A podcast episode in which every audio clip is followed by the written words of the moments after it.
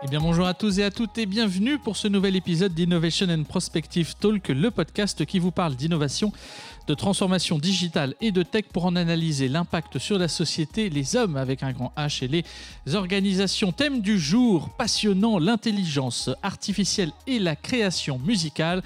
Est-ce aujourd'hui la fin du commencement Alors avant toute chose, je vous rappelle que ce podcast est à retrouver sur notre site internet www.innovationtalk.tech ainsi que sur l'ensemble des plateformes de podcast, que ce soit Apple Podcast, Deezer ou encore Spotify. Et si vous aimez ce rendez-vous hebdo d'analyse de la tech, nous vous invitons à mettre 5 étoiles, un pouce vers le haut, un commentaire, à partager la bonne parole et cette émission sur les réseaux sociaux, que ce soit Facebook, Instagram, Twitter ou encore LinkedIn. Un seul hashtag pour ça, IPT Podcast tout attaché, je dis nous, car je ne suis pas seul aux commandes, vous vous en doutez, je suis Mathieu de Rouchon et accompagné aujourd'hui, et comme toujours, de Lionel Tardy et d'Emmanuel Leneuf. Bonjour Mathieu, bonjour à toutes, bonjour à tous. Alors Mathieu, après que tu aies paraphrasé Winston Churchill, le thème de cet épisode fait écho à un ensemble d'initiatives et de réalisations qui ont depuis des années associé l'ordinateur et la musique, comme outil d'abord, voire même comme assistant, mais l'IA aujourd'hui n'est-elle pas en train de franchir un pic, un cap, voire une péninsule? À chacun son, euh, sa comparaison, Lionel. Eh oui, exactement. On, ne se refait pas la petite littérature française. Mais pour nous en parler, on va accueillir un auteur, c'est-à-dire Jean-Claude Dedin, mais qui est aussi conférencier, chercheur en intelligence artificielle. Et pour ses dernières publications, car il y en a de nombreuses, c'est Comprendre le deep learning ou alors Intelligence artificielle, manuel de survie chez Science eBook. Il nous fait le plaisir aujourd'hui de répondre à nos questions autour d'un sujet au cœur de ses recherches, la création et plus particulièrement la création musicale et l'intelligence artificielle. Mais avant de rentrer dans le vif de ce sujet, de cette discussion assez musicale, vous l'entendrez, retrouvons les news de la Transphonum avec Emmanuel Leneuf du Flash Tweet.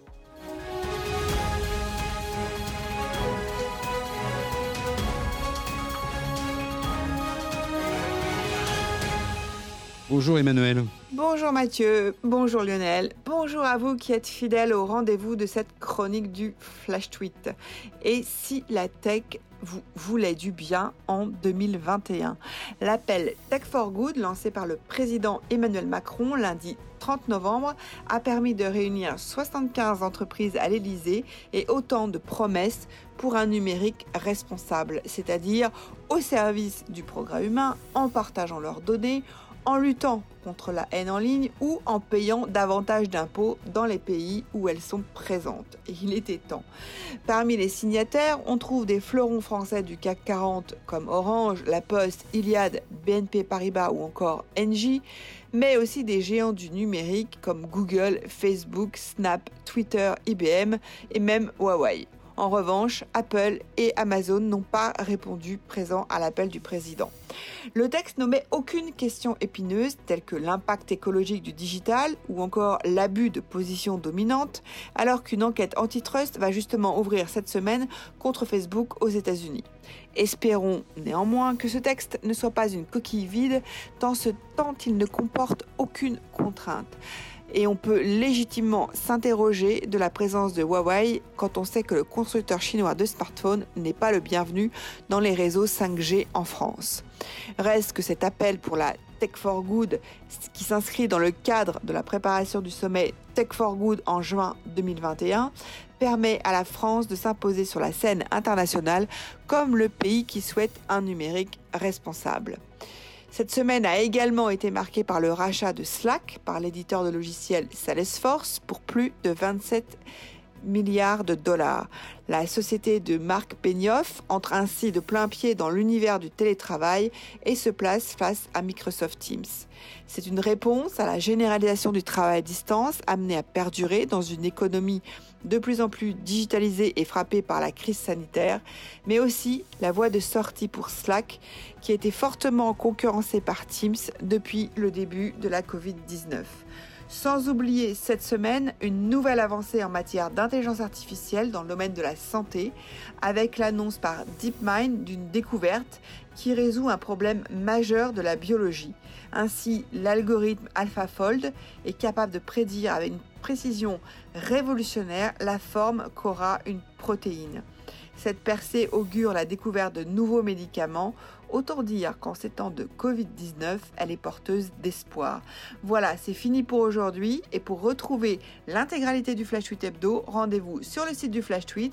Et pour les nouvelles fraîches, c'est rendez-vous demain sur Flash Tweet à 7h30 et à 19h30 pour le replay. Je vous dis à la semaine prochaine. Prenez soin de vous. À vous les studios pour la suite de ce podcast Innovation and Prospective Talk 100% Transphonium. Hashtag stay tuned.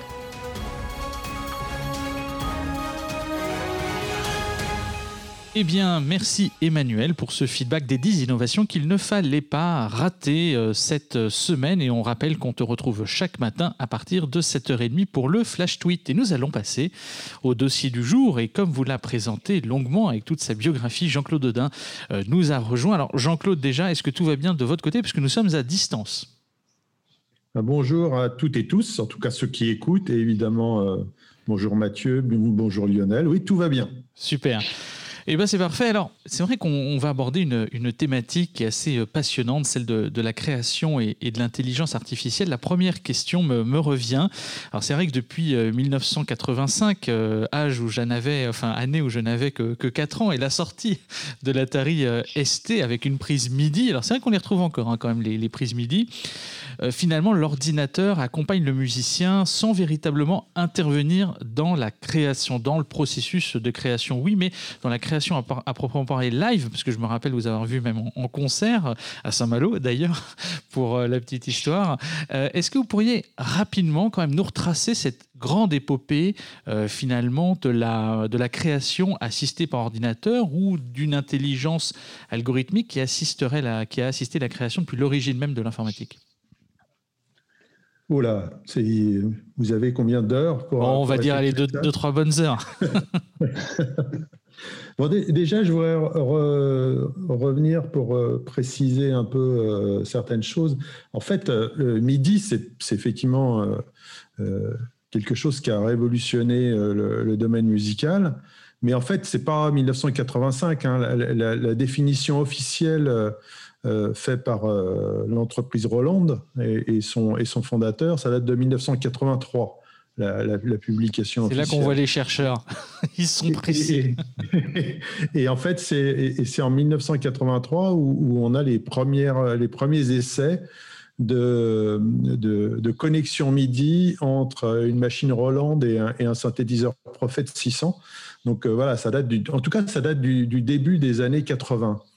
Euh, c'est une révolution très importante parce qu'on utilise toujours encore aujourd'hui MIDI comme, le, je dirais, le protocole de communication entre les instruments.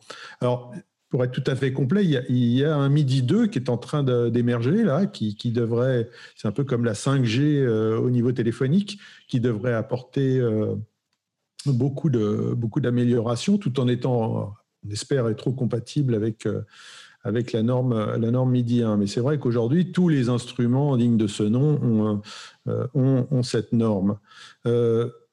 Euh, il, y a je ne vais pas remonter jusqu'à l'eau, parce qu'en fait, l'histoire de la musique et de l'informatique est, aussi vieille que l'histoire de l'informatique elle-même. Hein. Mm-hmm. Avec les premiers ordinateurs, il y a quelques fous furieux qui ont commencé à, vouloir faire de la musique. Et c'est même euh, dans les années 1850 où Ada Lovelace, qui, est, la première euh, programmeuse, en tout cas, on lui, on lui attribue le premier algorithme euh, sur, sur une machine euh, capable de calculer, parce que ce n'était pas réellement encore un ordinateur.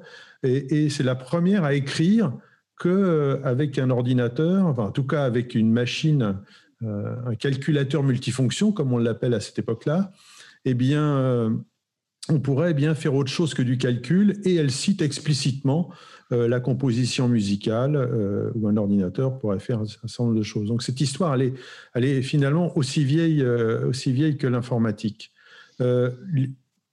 Pour revenir, je dirais, aux deux événements qui ont vraiment changé le, fondamentalement et pour un très grand nombre de, personnes, là on ne va pas citer des, travaux de chercheurs, mais c'est effectivement la norme MIDI au début des années 80 qui va changer effectivement euh, les choses.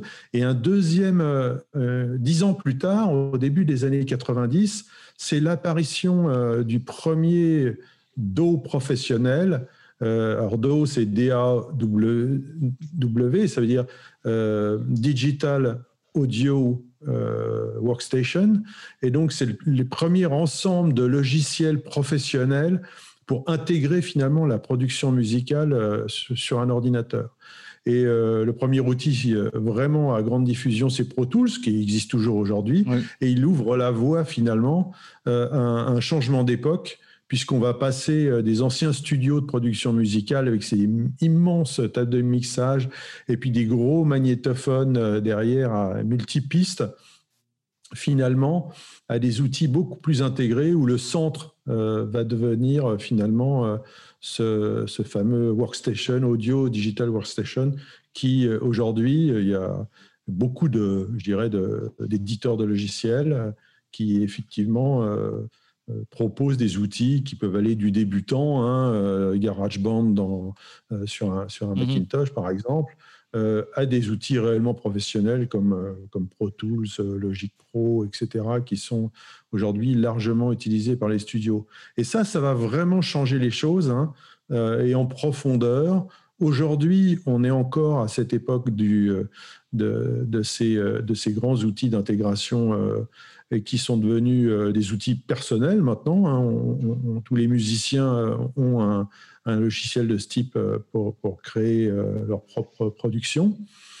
Et effectivement, la, prochaine étape, en tout cas, moi je suis un fervent partisan, bien évidemment, comme vous l'avez, c'est l'arrivée de l'intelligence artificielle qui va amener euh, des nouvelles capacités à, ces outils. Euh, voilà pour, pour, résumer un petit peu les, les, grands, les grandes avancées euh, de ces dernières années. Oui, donc nous, on vous connaît évidemment comme euh, chercheur en intelligence artificielle et vous venez de, passer la transition euh, habilement euh, comme un fin connaisseur. Et nous, en tant que néophytes, on est resté à ces réseaux de neurones qui sont des classifieurs, des prédicteurs, qui sont gourmands en données et qui sont assez habiles pour prendre des décisions. Et puis, on peut voir sur nos plateformes, pour revenir à la musique, nos plateformes musicales, que ce soit Spotify, Google Music, on les voit nous proposer des playlists selon nos humeurs. Alors, est-ce qu'aujourd'hui, nous sommes encore pour ces plateformes dans une intelligence artificielle qui est très déductive? Bah, en, fait, euh, il y, a plusieurs choses, plusieurs réactions à, cette, euh, à cette question pour repositionner un petit peu, pour essayer de la repositionner. Déjà, l'intelligence artificielle, c'est pas uniquement les réseaux de neurones. Hein, c'est un champ en fait qui est beaucoup plus large. C'est vrai que ces dernières années, on a beaucoup parlé des réseaux de neurones, mais euh, il y a bien d'autres, je dirais, euh, types d'algorithmes qui sont utilisés en intelligence artificielle et, particulièrement pour la musique. Hein, euh, un, monsieur qui s'appelle David Kopp, dans les années 80, va générer avec un système qui s'appelle EMI, Experiment in Musical je ne me rappelle plus la suite, c'est Experiment in Musical Intelligence, hein, euh, tout plus exactement. Et il va, dans ces années 80, il va, vraiment euh, faire parler de lui parce que l'outil, cet EMI, va vraiment être capable de générer, à s'y tromper, en tout cas, ça va, ça va tromper un certain nombre d'experts des pièces musicales euh, à la Mozart ou à la Beethoven ou à la Schubert, hein, en fonction des données qu'il va, lui donner. Et c'est absolument pas des réseaux de neurones qui, qui interviendront bien plus tard. Euh, euh, en tout cas, d'un point de vue technique, hein, les réseaux de neurones sont bien antérieurs, ils datent des années, des années 50 également. Mais voilà, et, et surclasse un petit peu tous les systèmes, un petit peu un, point de repère pour, euh, au début des années 80 dans la génération euh, de, la composition avec euh, des techniques d'intelligence artificielle. Je disais, ce pas des réseaux de neurones, là, on est dans ce qu'on pourrait appeler un, c'est pas réellement un algorithme génétique, mais en fait, ça, fait des recombinaisons de, séquences qui sont dans les de partitions qui sont qu'on lui a données en corpus et avec des bases de connaissances qui vont, qui vont permettre également de, de, corriger lorsque euh, certains problèmes harmoniques, par exemple, se, posent.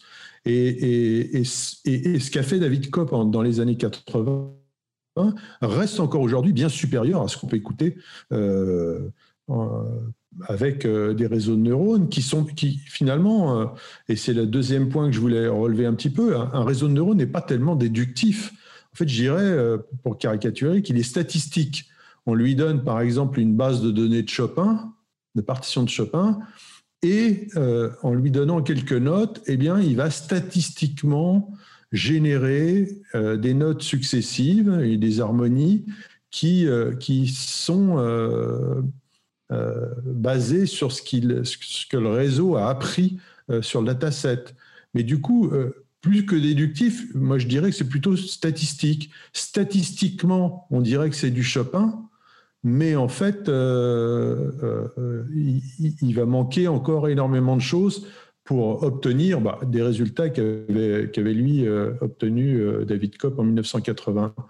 Euh, on peut écouter d'ailleurs euh, un, exemple avec euh, un dataset Chopin, justement, avec l'outil Magenta de Google, qui dure quelques minutes, là, pour, se rendre compte de, de ce que cela donne. Eh bien, écoute, on lance le disque et c'est parti.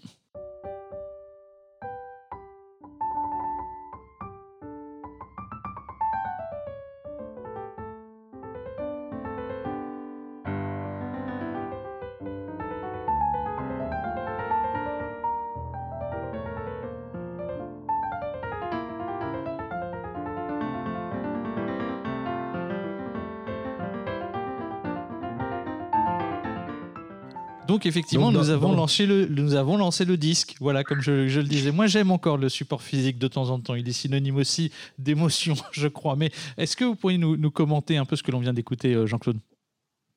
Bah, C'est un extrait, comme je le disais, d'un outil euh, de l'équipe Magenta de, Google et qui euh, génère à partir d'un dataset Chopin une, une, séquence, une séquence musicale, aussi bien mélodique qu'harmonique. Et ce qu'on se rend compte tout de suite, c'est, euh, et c'est l'une des meilleures, hein, je tiens à le préciser, euh, euh, ce qu'on, se rend compte tout de suite, c'est que c'est très intéressant techniquement. Hein. on, peut être pendant les premières secondes assez subjugué par ce que c'est capable de générer, mais très vite, au bout, de, au bout de quelques dizaines de secondes, ça devient relativement ennuyeux et, voire, voire peu écoutable, puisque ça manque d'un certain nombre de choses, en particulier ça manque de structure. Et en fait, pour être plus exact, ça manque d'intention artistique, ça manque d'intention musicale. Hein, statistiquement, ça, nous fait penser évidemment à, du Chopin, mais en pratique, eh bien, euh, ben voilà, ça, manque. On reconnaît absolument pas la virtuosité et les envolées euh, romantiques euh, du célèbre compositeur. Alors, ce qui, me permet de rebondir sur une, suite finalement, puisqu'on parle beaucoup de, de, déductif qui se base sur un, rapport euh, principalement statistique, comme vous, le dites. On entend parler euh, de plus en plus d'IA euh, générative. Alors, quelles seraient finalement les, différences fondamentales avec ce que vous venez d'expliquer par rapport à ce qui peut être déduit? Magenta, le, morceau qu'on vient d'écouter, c'est typiquement du génératif, c'est-à-dire qu'on part d'une base de données, euh, quelle que soit sa forme. Là, c'est un réseau de neurones qui a été entraîné sur des datasets, et on va générer euh, d'une façon euh, des, nouvelles, des nouvelles mélodies ou des nouvelles, des nouvelles compositions à partir de là, et d'une façon relativement, dans le terme génératif, il y a pas ou très très peu d'intervention humaine. C'est la, machine qui va générer finalement une pièce musicale sans, euh, sans l'intervention. Alors la, musique générative existe depuis, euh, elle n'a pas attendu, euh, je dirais, les réseaux de neurones ou l'intelligence artificielle. Hein. elle existe déjà depuis un certain temps et, et elle a beaucoup utilisé en particulier l'aléatoire ou des séries, hein, euh, des séries temporelles, pour euh, effectuer euh, des, des, générations de, musique. Hein. Un des précurseurs là-dedans, pour, pour, n'en citer qu'un, c'est Brian Eno qui a, qui a utilisé au départ des, bandes magnétiques.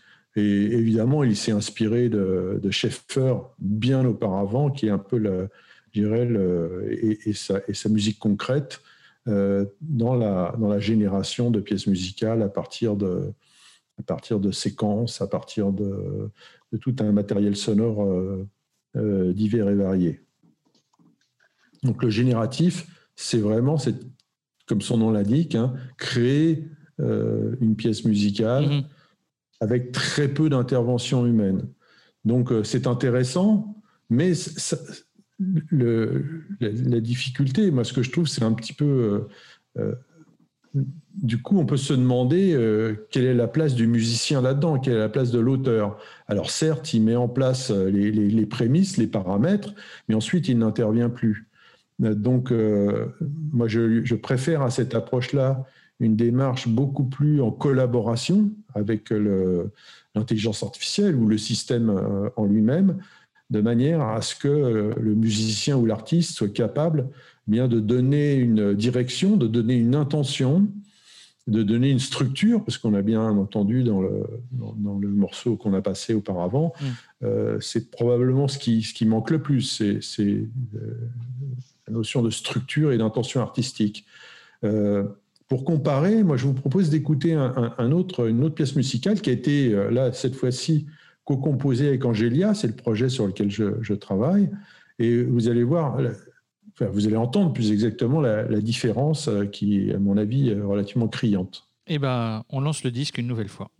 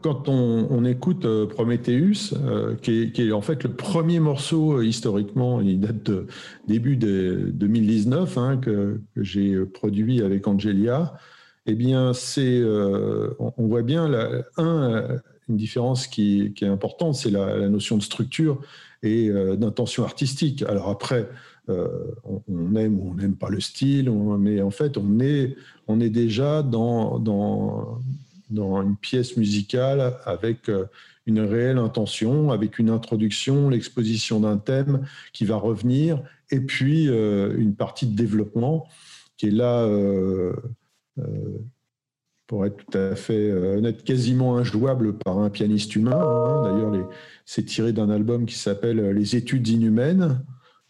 parce que justement, elles sont jouées, interprétées par, un, par une intelligence artificielle et, il faudrait un, super pianiste de très haut niveau pour être capable de jouer, en tout cas, la partie centrale.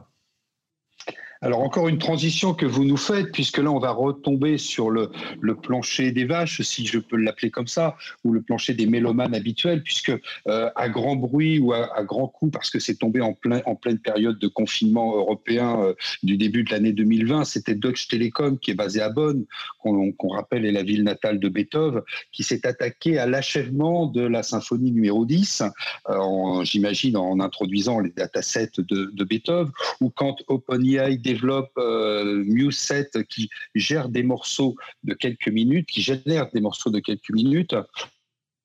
Euh, est-ce que vos recherches s'inscrivent dans cette perspective-là, dans ce même terrain de jeu, ou euh, donnant plus de liberté à la machine, ou moins et moins d'espace créatif à l'homme, ou le contraire?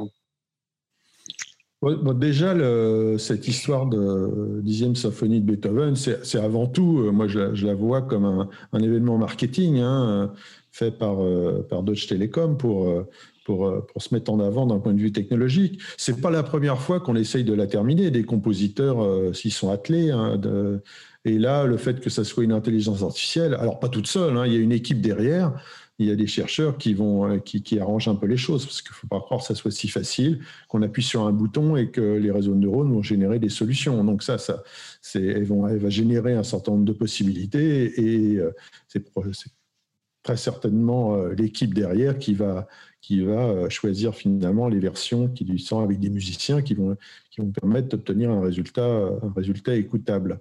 Mais euh, dans toutes ces démarches-là, on, en reste finalement à copier ce qui existait auparavant et plutôt en général du classique. Hein. on se sert des grands compositeurs classiques. On a parlé de Chopin pour la période romantique. Là, on, parle de Beethoven également. Mais voilà, on, essaye de reproduire les styles d'illustres. Et moi, je suis plutôt intéressé, euh, même si euh, dans le processus créatif, il y a toujours une part culturelle et s'inspirer, euh, effectivement, ne pas jeter tout l'héritage. Au contraire, il faut s'en inspirer, l'assimiler et, l'utiliser, mais pour essayer de générer des choses nouvelles et, de, voir si, moi, ce qui m'intéresse, c'est de savoir si l'intelligence artificielle, en particulier, va permettre eh bien, euh, l'émergence de nouveaux styles, de nouvelles musiques, de nouveaux sons euh, qu'on n'avait pas euh, forcément entendu auparavant. Alors ça, c'est un challenge extrêmement important, mais je suis plutôt dans cette perspective-là. Deuxième, deuxième chose, je, suis aussi, et c'est une partie non négligeable du travail sur Angelia, sur la notion de, de rebouclage euh, et, d'interaction émotionnelle. C'est-à-dire dans le génératif tel qu'on l'a entendu euh, jusqu'à présent, en fait, la, machine, l'ordinateur génère une mélodie et euh, il y a ou pas de spectateurs qui écoutent, mais en tout cas, la machine n'écoute rien, elle n'entend rien, elle fait simplement de la génération à partir des datasets qu'elle a, sur lesquels on l'a entraîné. Et donc, il n'y a pas ce, rebouclage immédiat que tout instrumentiste euh, euh, lorsqu'il fait de la musique, hein, lorsque je, joue du piano, et eh ben j'écoute, je suis en train d'écouter euh, ce que je suis en train de jouer et je réagis en temps réel à la manière dont, dont, c'est joué. S'il y a plusieurs instrumentistes, je vais réagir bah, non seulement au jeu de mes, des autres musiciens, mais aussi à l'ambiance dans la salle et de, ce qui est en train de se passer, l'accueil de la, performance en quelque sorte qui est en train d'être réalisé. Et donc ça, je pense que c'est très important également. Il faut une partie générative parce que c'est important, mais aussi il faut un, feedback, c'est-à-dire euh, que le, système euh, ou l'intelligence artificielle, comme vous voulez, soit capable de percevoir un certain nombre de choses sur l'environnement euh, sonore à la limite, dans un premier temps sonore, mais on peut imaginer aussi euh, la perception avec l'image et avec d'autres moyens pour rétroagir finalement sur ce qui va être généré d'une part, mais aussi sur, le jeu, sur l'expression euh, artistique euh, de, la pièce au moment où elle est jouée. et ça, je pense que ça donne une nouvelle dimension également à l'intelligence artificielle dans le domaine de la musique. Alors on parle d'ailleurs euh, d'intelligence artificielle comme un terme euh, assez euh, générique qui a été utilisé, presque galvaudé dans, les médias ces dernières années, avec ce que disait par ailleurs Joly, on ne parle pas d'une intelligence artificielle, mais plutôt des intelligences artificielles, en qualifiant la notion d'algorithmes intelligents. je crois que vous utilisez plusieurs outils aujourd'hui, plusieurs services de différents cloud providers ou, de l'open source. Est-ce qu'il y a des différences et des intérêts particuliers à utiliser plus l'un que l'autre? En fait, moi, je n'utilise pas de, bibliothèque provenant de, d'autres, concepteurs. Je n'utilise pas les outils Google, par exemple. J'ai pris euh, l'hypothèse audacieuse, c'est de, reprogrammer, de recoder l'ensemble des outils sur lesquels je travaille. Euh, et, donc, euh, de repartir un petit peu à la base. La seule chose vraiment, la seule bibliothèque euh, qui, que j'utilise et qui est, qui est, non qui est standard, c'est euh, MIDI justement, l'interface informatique MIDI. Et ensuite, j'ai recodé à peu près euh, tout, a plusieurs dizaines de milliers de lignes de code. Parce que justement, je ne veux pas être tributaire, je ne veux pas que cet outil soit tributaire finalement de, technologies existantes. Ensuite, j'intègre dans, dans cet outil, il n'est pas monotechnologie, mono-algorithme, mais, mais j'intègre des types d'algorithmes qui me semblent intéressant dans, dans les travaux d'expérimentation de, et de recherche que je suis en train de mener. Alors certes, il y a des réseaux de neurones, mais pas seulement. Je dirais que mon principal outil sont plutôt des, un algorithme génétique un peu spécifique qui est capable de travailler justement sur des corpus, sur des datasets, et pas, et, pas, et pas réellement. Et donc, un algorithme génétique, c'est un algorithme qui utilise l'évolution artificielle, hein, la darwinienne, euh, pour, euh, pour générer de, nouvelles mélodies et les, évaluer.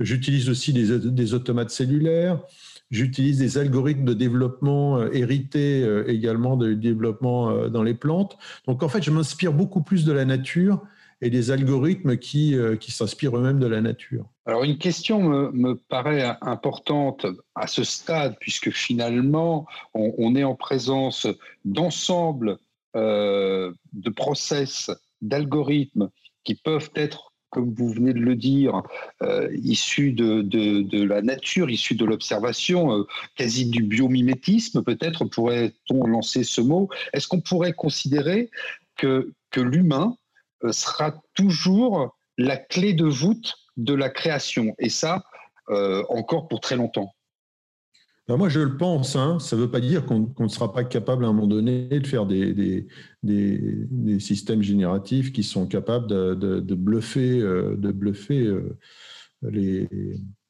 euh, ceux qui écoutent de la musique. Mais l'objectif, il n'est pas là. L'objectif, il est, si aujourd'hui, dans la démarche intelligence artificielle, on essaye d'avoir un un recentrage sur l'homme, c'est-à-dire ne pas oublier la place de l'homme dans, euh, dans ce contexte, plutôt que de remplacer euh, finalement l'humain dans les systèmes, essayer d'augmenter euh, l'intelligence des humains ou d'augmenter ses capacités. C'est exactement ce que j'essaye de faire avec Angelia, c'est-à-dire que Angelia est pas là pour faire du génératif pur et être indépendant.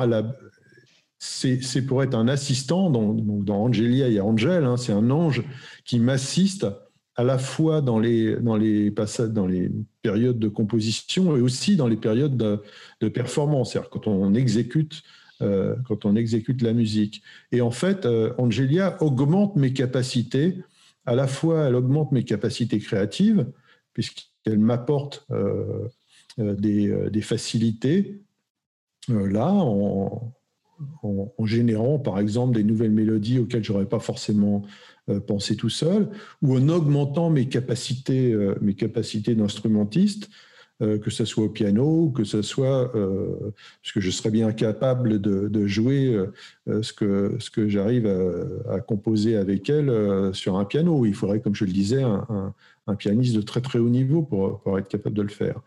Ou sur des synthétiseurs, c'est pareil, puisque j'utilise, le deuxième type d'instrument que j'utilise sont des, synthétiseurs modulaires, des, machines qui permettent d'avoir une approche plus orchestrale, mais avec des sons plus, contemporains, et eh bien, euh, de, générer des, euh, des pièces musicales qui, euh, qui sont encore expérimentales, mais qui, ce qui est aussi intéressant avec ça. Ce qui est intéressant, euh, c'est que vous, vous resituez bien la place de l'homme euh, avec un grand H euh, dans son esprit créatif et nécessaire à la production. moi, une question qui, qui, m'interpelle, enfin qui, qui, qui, se pose assez naturellement, quand on sait qu'il y a effectivement de la composition avec un esprit très créatif à proprement parler, et puis aussi une forme de, de, musique destinée à combler des marchés. Est-ce que finalement une nouvelle façon de produire de la musique s'annonce par rapport euh, la production classique telle qu'on la connaît, qui pourrait permettre notamment de, se passer d'auteurs ou d'avoir des auteurs un peu moins chers, euh, d'avoir euh, peut-être des musiques totalement différentes en partant d'une même mélodie. Est-ce que finalement, là où le cap de la dématérialisation a été assez complexe à passer pour l'industrie musicale, est-ce que là, d'un seul coup, vous sentez un engouement particulier pour ce type de technologie face à la création musicale ou est-ce qu'elle pourrait apporter dans des productions plus massives ou, je dirais, plus commerciales? Bah, toutes les grandes plateformes et, les, grandes entreprises du domaine musical s'intéressent de près à l'intelligence artificielle. C'est pas un secret. Hein. Euh, on parlait de Spotify qui a embauché un des, plus brillants chercheurs français euh, en matière d'intelligence artificielle euh, appliquée à la musique. Donc toutes les grandes plateformes s'y intéressent d'une façon importante. maintenant, c'est un monde aussi relativement, conservateur c'est-à-dire que, par nature, et, l'intelligence artificielle souvent est, vue euh, dans un premier temps euh, d'un côté un peu avec un certain scepticisme. Qu'est-ce que ça va apporter? Est-ce que ça va pas remplacer l'humain justement euh, Et, est-ce que qui va qui va toucher les droits de, des productions musicales si j'utilise une intelligence artificielle? Donc toutes ces questions là euh, comme dans tous les domaines où, l'intelligence artificielle d'ailleurs euh, fait irruption, pose, pose des questions. Et, euh, donc, on, est au tout, début de cette histoire. Hein. Je, moi, je pense que, de toute façon, pour revenir aussi sur la question précédente, l'artiste utilisera l'intelligence artificielle comme un outil euh, à un certain moment, ça sera un outil comme un autre hein, qui permet d'augmenter ses capacités, mais euh, l'artiste restera au devant de la scène, c'est lui euh, qu'on va connaître. Bien sûr, on peut générer de, la musique pour faire croire qu'il serait presque aussi bonne que, mais bon, il manquera toujours, je pense, faire de la musique un peu de tout venant, mais des pièces musicales qui vraiment vont changer les choses, euh, je pense qu'il y aura toujours euh, des humains dans la boucle parce qu'il manquera toujours pour l'instant et, encore pour un, sacré temps, finalement, cette intention artistique, cette liaison avec le monde qu'une qu'une intelligence artificielle n'a pas. Elle est, divine en quelque sorte, c'est une divinité dans son monde de données elle est capable de traiter des volumes de données euh, bien au-delà de ce qu'on est capable de le faire. Euh, mais par contre, elle n'a aucune relation euh, avec le monde. Donc, quand je regarde l'océan, que je vois juste en face de moi, ça m'évoque tout de suite un certain nombre de choses. Pour une IA, même si on lui mettait une caméra en train de regarder l'océan, ça n'évoque rien. C'est un paquet de pixels qui, qui bouge plus près du bruit que d'autres choses, donc en tout cas statistiquement. Donc, euh, donc cette, euh, nous sommes des, animaux sociaux et, euh, et, dans, et, dans, notre société humaine, cette relation au monde et entre nous est extrêmement importante et ça fait partie de la production musicale. Hein. Et donc, il y aura toujours besoin d'artistes pour, pour créer des œuvres significatives. Oui, donc on pourrait, euh, pour toutes les personnes qui nous écoutent et qui, euh, et qui se nourrissent de, toutes ces choses que l'on vient d'appréhender par, euh, par votre entremise sur la musique, la capacité des machines, l'intervention de l'homme, la création qui est à proprement parler que, que humaine, je vais faire une petite séquence, je balance. On pourrait peut-être dire quand même qu'une machine pourrait imiter facilement Richard Klederman et la musique d'ascenseur, mais très difficilement l'âme artistique d'un Chopin. En tout cas, de, pièces significatives. Euh, de pièces significatives qui changent les choses, parce que refaire du Chopin, euh, c'est très bien, mais ça n'a finalement que peu d'intérêt. Chopin, il a été euh, un, grand, un grand compositeur et un grand instrumentiste qui a changé radicalement, c'est vrai, le, piano dans son siècle, mais voilà, aujourd'hui, il, vaudrait mieux passer à autre chose, si je puis dire, sans renier Chopin, c'est pas ce que je veux dire. Mais voilà, s'aventurer sous de nouveaux territoires musicaux et pas essayer indéfiniment de, faire du simili Chopin, euh, ce qui va nous conduire forcément à des choses plutôt insipides parce que euh, voilà, c'est déjà c'est compliqué et en plus l'intérêt, euh, il y a un intérêt technique encore une fois, mais artistique, je peux en douter. Alors avant de terminer en, musique, parce que vous nous avez encore gratifié d'un autre extrait musical, euh, quel est votre agenda pour ces prochains mois? Quelques conférences, un disque, pour paraphraser Mathieu, ou euh, quelques compositions étonnantes ou quelques productions euh, scéniques quand le vaccin sera peut-être arrivé? Ben, en, fait, là, c'est presque d'actualité, puisque le 21 novembre, j'ai fait une performance en ligne, comme il se doit, hein, dans, avec, dans un collectif de, musiciens qui s'appelle Modular World. Sur, et, euh, j'ai réalisé une performance qui peut être visible d'ailleurs sur YouTube.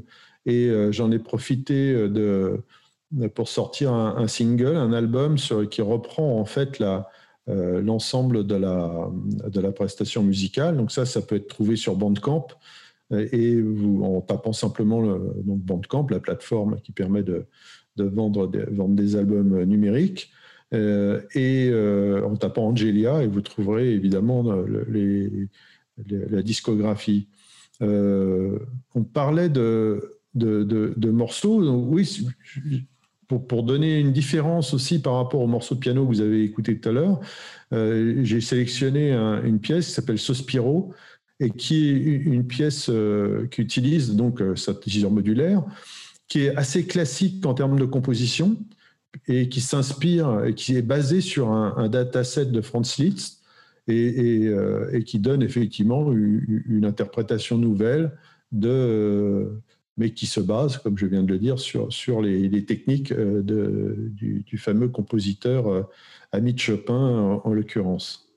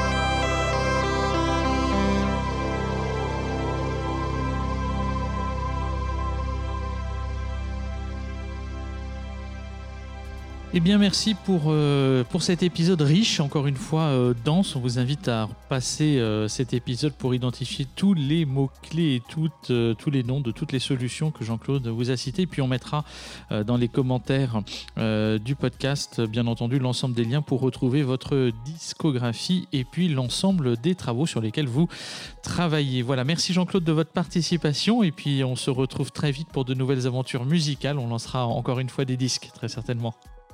Merci beaucoup. Il nous reste à vous remercier d'avoir écouté Innovation and Prospective Talk. Euh, on vous rappelle que ce podcast est à retrouver sur Apple Podcasts, Deezer ou encore Spotify, quelles que soient vos plateformes. A priori, normalement, nous sommes bien référencés. Le point de convergence étant notre site internet www.innovationtalk.com on vous rappelle que si vous aimez euh, cette émission et ce rendez-vous hebdo d'analyse de la tech, et eh bah, tout simplement de mettre 5 étoiles, de partager la bonne parole sur les réseaux sociaux, que ce soit Facebook, Instagram, Twitter ou encore LinkedIn avec un seul hashtag IPT podcast tout attaché. C'était Mathieu Deboeuf-Rouchon en direct des studios et accompagné d'Emmanuel Leneuf, rédactrice en chef du Flash Tweet et de Lionel Tardy. Mathieu, aujourd'hui nous avons exploré probablement le futur de la création musicale avec Jean-Claude Dedin. Encore dans cette période trouble qui peut-être touche à sa fin, faites toujours attention à tous.